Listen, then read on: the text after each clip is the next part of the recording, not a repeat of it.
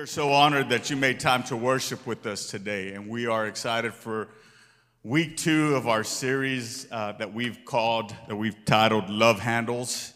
And um, it is uh, just talking about the different aspects of love, getting a grip on the relationships in our life. Things in store for us today. I'm excited because Pastor Israel is going to come up here in just a little bit and, and deliver part two of this message. And what I want you to know is uh, um, he, he has a word for us today, and I'm excited. He is one of my personal favorite preachers. Um, I enjoy hearing him every single time. He is creative, he is innovative, but more than anything, he is anointed. And he has a message for us today. I want to I want to honor his parents that are here in the house. Pastor Martinez, Hermana Martinez, los honramos, los amamos. We're, we're so grateful that they're here today. Can you give God one more hand praise as Pastor Israel comes to deliver the word? No pressure, no pressure, right? We're in the house of the Lord, and uh, I know it's Super Bowl Sunday, and I know you got last minute uh, Valentine's gifts to get, so I won't be in your way much. Uh, but if you go with me to the book of Ephesians, chapter 2, we're going to read a few verses there, and then uh, you guys can take your seat. So, Ephesians, chapter 2, I'm going to be reading verses 4 through 10 this morning. Ephesians, chapter 2, verses 4 through 10. And you can also read it on the screen. And it reads like this But God, who is rich in mercy, because of his great love which, with which he loved us, even when we were dead in trespasses, made us alive together with Christ. By grace you have been saved.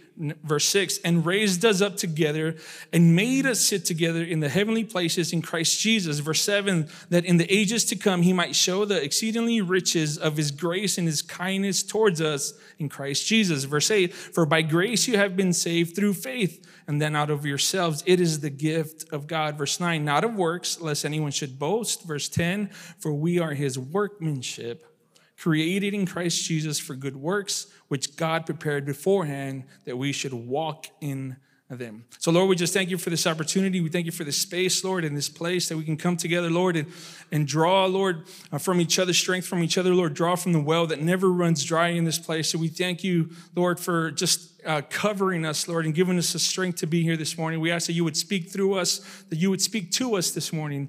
In Jesus' name we pray. Amen and amen. You guys may be seated this morning.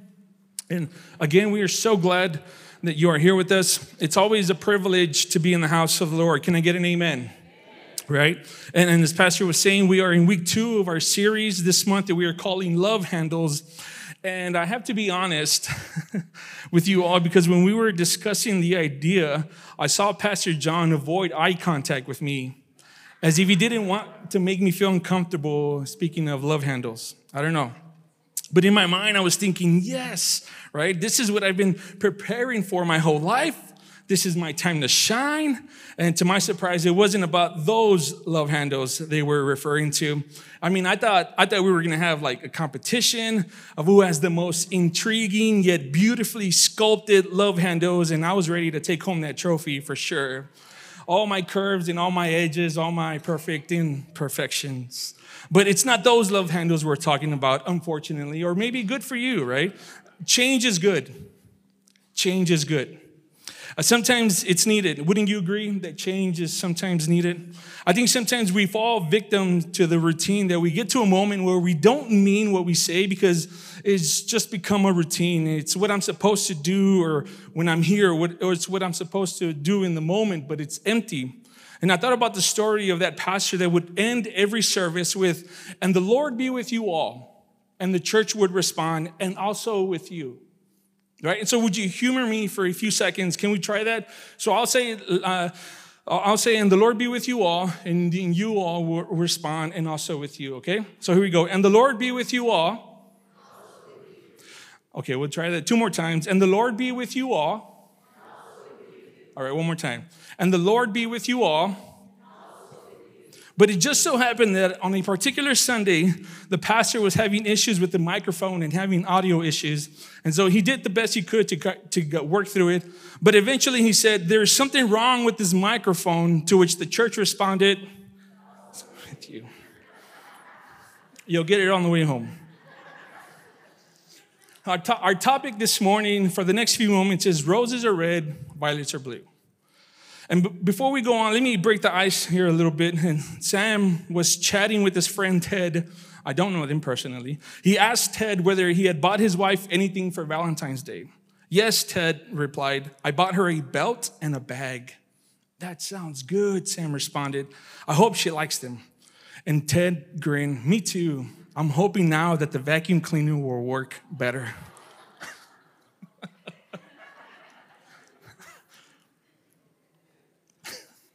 A woman woke up one morning, turned to her husband, and said, Honey, I, I just had a dream that, that you bought me a new gold necklace. What do you think it means? He answered, I don't know, but Valentine's Day is coming soon. You'll know then.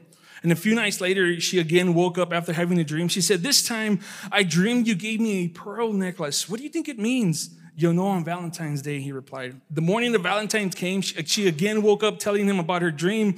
And this time she dreamed that you, she said, This time I dreamed that you brought me, uh, that you bought me a diamond necklace. What do you think it means? Honey, be patient, he said. You'll know by tonight. So the evening, in the evening, the husband came home with the package and gave it to his wife. Delighted, she opened it and found a book entitled The Meaning of Dreams. These are what not to do. I'm trying to help a brother. and soon after our last child left home for college, my husband was resting next to me on the couch with his head in my lap. I carefully removed his glasses. You know, honey, I said sweetly, Without your glasses, you look like the same handsome young man I married. Honey, he replied with a grin, without my glasses, you look pretty good too. Some of y'all can relate. It's all right. Just look straight at me. Uh, it's crazy for me to be. Um, talking about this, right? Roses are red, violets are blue. And it's crazy for me to be talking about how love helps you handle life's unpleasant experiences, not knowing that we would be going through what we are going through, but God knew. And so as I'm speaking to you, you must also know that I'm speaking to myself too at the same time.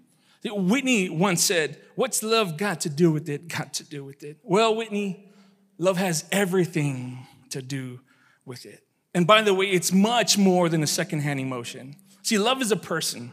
Love is the person of Jesus Christ because it's not what he does, it's who he is. God is love. So allow me to say the following that the moment he stops loving you is the moment he stops being God.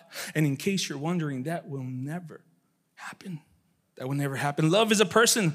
Love is not meant to be described, but it is meant to be experienced. Ephesians 2, the verses that we read, I'll read it to you in a different way. But God, who is rich in mercy because of his great love with which he loved us, even when we were dead, dead in trespasses, made us alive together with Christ and raised us up together and made us sit together in the heavenly places in Christ Jesus, that in the ages to come, he might show the exceedingly riches of his grace in his kindness towards us in Christ Jesus. For by grace you have been saved through faith, and that not of yourself. It is the gift of God, not of works, lest anyone should boast. For we are his workmanship, created in Christ Jesus for good work, which God prepared beforehand that we should walk in them. Us, we together, us, we together, us,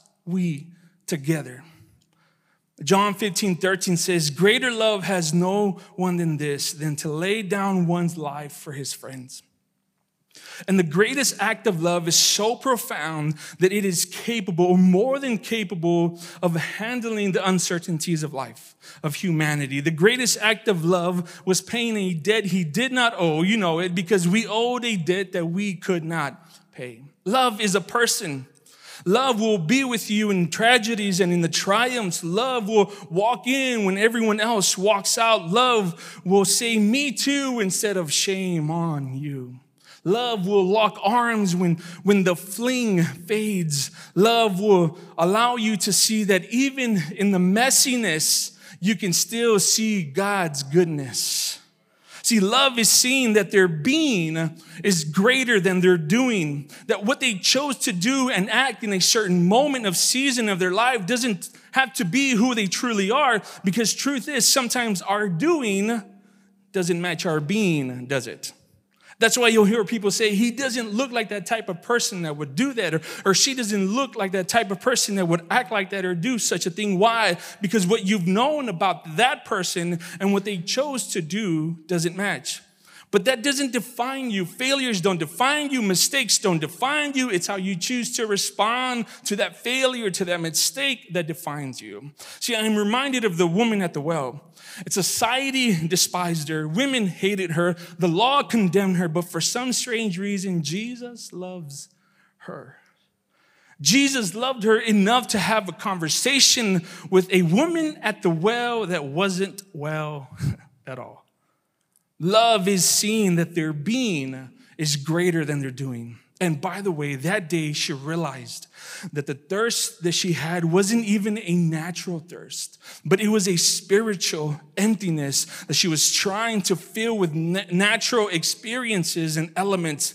And I can't help but wonder that if in our search to be filled and feel accomplished, if we too are trying to fill a spiritual emptiness, with natural experiences and elements. How do I know? Because as soon as Jesus reveals to her who she is and she is freed from her past, it says that she left the jars and went straight to the people to tell them about Jesus. She left the jars of water there. Her need was never a natural need, it was a spiritual need. I wonder if in our search of feeling fulfilled and accomplished, if we're trying to fill a spiritual emptiness with natural elements and experiences. See, love is turning a Benoni moment into a Benjamin moment or Benoni. Rachel is about to give birth as they're heading back to Egypt, and, and she is in so much pain that she names her son Benoni, which means son of my sorrow of pain. It, it is, she is in so much pain that, uh, that after that as she gives birth, or after she gives birth, Rachel dies. And Israel stands there with Benoni in his arms. And I can picture him having this defining moment with his son that he could not keep the name Benoni, son of my sorrow, of pain, over his son. His son wasn't a person that caused a sorrow or pain. It was a temporary feeling. Follow me. It was a temporary feeling that Rachel went through, but it wasn't what his son, the 12th son, would be. And I can see it now. Israel knew what it was to benefit from a name change. Israel knew what it was to encounter love in such a way that the past is erased and behold, all things are made anew. Israel, who used to be Jacob, looks at his son, who used to be Benoni, son of my sorrow, of my pain, and names him Benjamin, son of my strength, son of my right hand. See, love is turning a Benoni moment into a Benjamin moment. You're not son of my sorrow. No, no, no. You're son of my strength. Roses are red, violets are blue. My great mess. See, love is also a partnership. Love is in Deuteronomy 31 6. Love is be strong and of good courage. Do not fear nor be afraid of them, for the Lord your God, He is the one who goes with you. He will not leave you nor forsake you. Psalms 23 4 Love is, yea, though I walk through the valley of the shadow of death, I will fear no evil, for you are with me. Your rod and your staff, they comfort me. Isaiah 43, 1, love is, but now thus says the Lord, who created you, O Jacob, and he who formed you, O Israel. Fear not, for I have redeemed you. I have called you by your name. And I love this part. You are mine. And when you pass through the waters, I will be with you. And through the rivers, they shall not overflow you. And when you walk through the fire, you shall not be burned, nor shall the flame scorch you. Matthew 28 20, love is, I am with you always, even to the end of the age. Zephaniah 3 17, love is, the Lord your God is in your midst The mighty one will save. He will rejoice over you with gladness. He will quiet you with his love, and he will rejoice over you with singing. Love says, Not my will, but your will be done.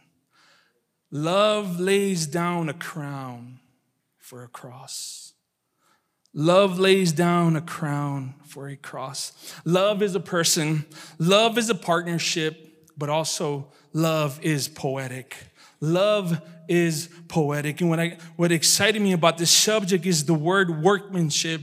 In some versions, it says masterpiece, but the original, word, the original text reads poema, which is the Spanish word we get poema, which is where we get our English word poem. Essentially, Paul is saying that we are God's poem. Roses are red, violets. And a poem, follow me. A poem is an expression of the artist's thoughts, feelings, creativity, and desires. You are an expression of God's love here on earth, here today. You are God's poem. Roses are red, violets are blue. My great mess collided with his greatness. And I need you to know that you are an original poem. You are the expression of the greatest artist of all time. And what makes an original unique is that it is an expression of the creator's creativity and vision. And since there's only one creator, yes, there's only one creator, that means that you are an expression of his creativity and vision, meaning that there is no one else that could have thought of you and envisioned you but him.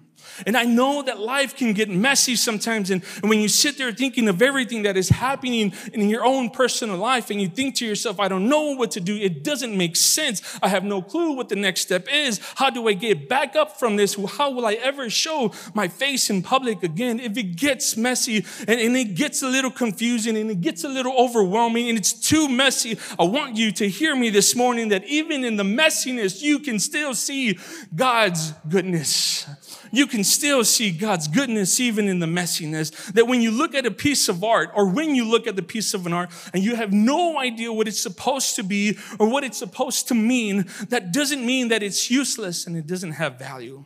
Because what gives value to the painting that makes sense to no one isn't the sense or isn't the opinion of others, but what gives it its value is the artist who created it the artist who envisioned it, the artist who is trying to tell a story through paint and brushes. That's what gives it its value.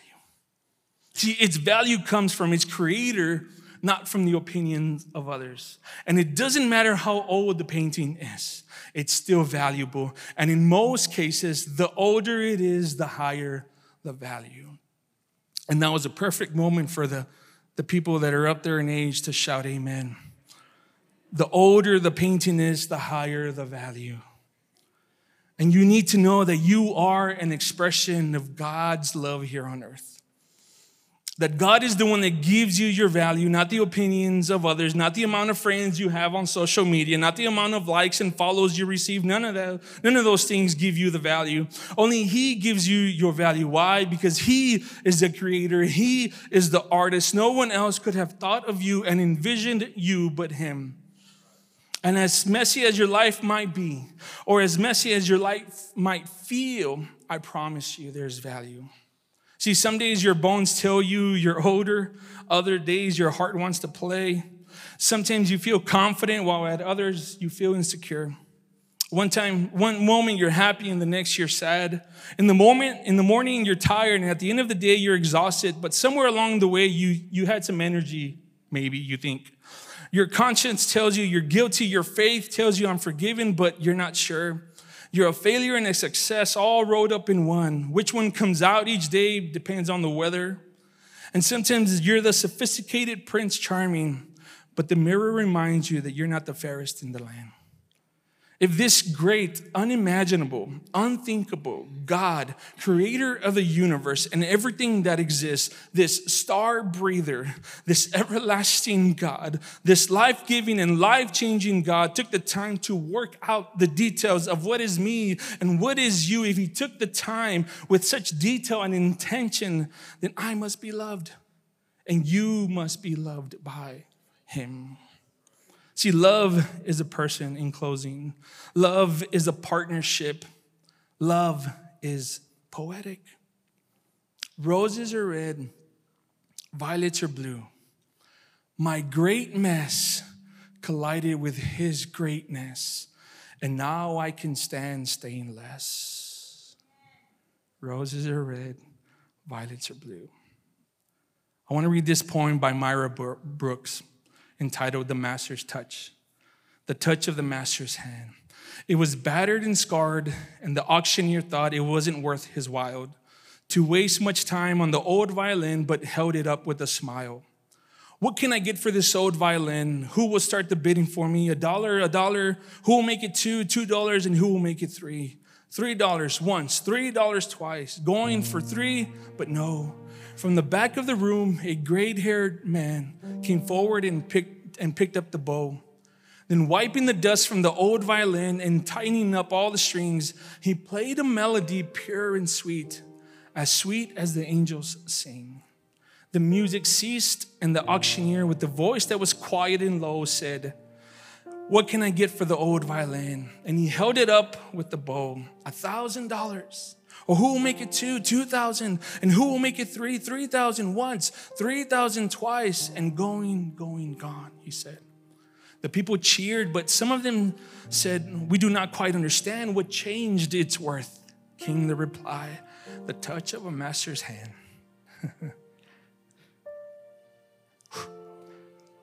Many of us live life out of tune. Stay with me. And battered and scarred with sin, is auctioned cheap to a thoughtless crowd, much like the old violin. A mess of pottage, a glass of wine, a game, and he shuffles along. He's going once and he's going twice. He's going and almost gone. But the master comes. And the thoughtless crowd never quite understands the worth of a soul and the change that's brought by the touch of the master's hand. Love is here. Love is all around this place. Love can handle all the uncertainties of life. I'm telling you. Love is a person. So may you encounter love today. Love is a partnership. So may you be awakened to the reality that He is here with you now and love is poetic. May your experiences paint the greatest picture you have ever seen, and may your life be an expression of Him who loves with an everlasting love. Roses are red, violets are blue. My great mess collided with His greatness, and now I can stand stainless. Roses are red, violets are blue. I hope you know that this topic of love isn't just a monthly thing. I hope you know that it's real. And maybe your experiences with love haven't been so great. I get that. And maybe your relationship with God hasn't been that great either. I get that. And maybe what you're going through right now, just love is the last thing you want to hear right now. I get that as we walk through that. But we can't ignore the fact that the story of Jesus continues to be told generations after generations after generations. It must be true. And when you look at the people around you that their lives have been changed, it must be true. And when you look at the mirror and you see the man that you used to be and now that you are, not that you're perfect, but you know that there is something that has changed in your life. You're not the person you used to be. Your spouse isn't the person they used to be. So I want you to experience more than anything this love. It's more than a secondhand emotion, And I'm sorry, Whitney, but it has everything to do with it. Roses are red, violets are blue. Would you bow your heads? Lord, we thank you for being so beautiful, so creative, God. That even the beginning of the book, Genesis chapter 1, it's a poem to us that Paul would have this revelation that we are an expression of you here on earth. That we are essentially God's poem. God, and that you are expressing yourself through us. Through our through our pain, through our fragmented pieces, through our confused state, through our hurt. You are expressing your love through us. And so I pray for the people here, God, that they would know that love is a person, which means that it can be encountered and experienced. That love is a partnership, that they're not alone. I know we feel alone, but we're not alone. And love is poetic. You're in us, through us, here with us, around us. And I pray for those, Lord, that are having those Benoni moments, God, that they would turn it into Benjamin moments. That it's not the end. God, and the book is still being written. It's a chapter, but that the book is still being written. I pray for those, Lord, that have suffered lost in their love life, Lord. I pray that you would be with them. Those that have just have had a bad luck, Lord, with, with this word, with this theme. I pray, Lord, that you would show yourself true to them, that they would give you space, just a little bit of space, God, that you would work in their lives. God, that love really can handle it all. Lord, and we'll do our best. We'll do our best to stand on your word. And even when things don't look good around us, God, even in the messiness of life, God, that we can still see your goodness.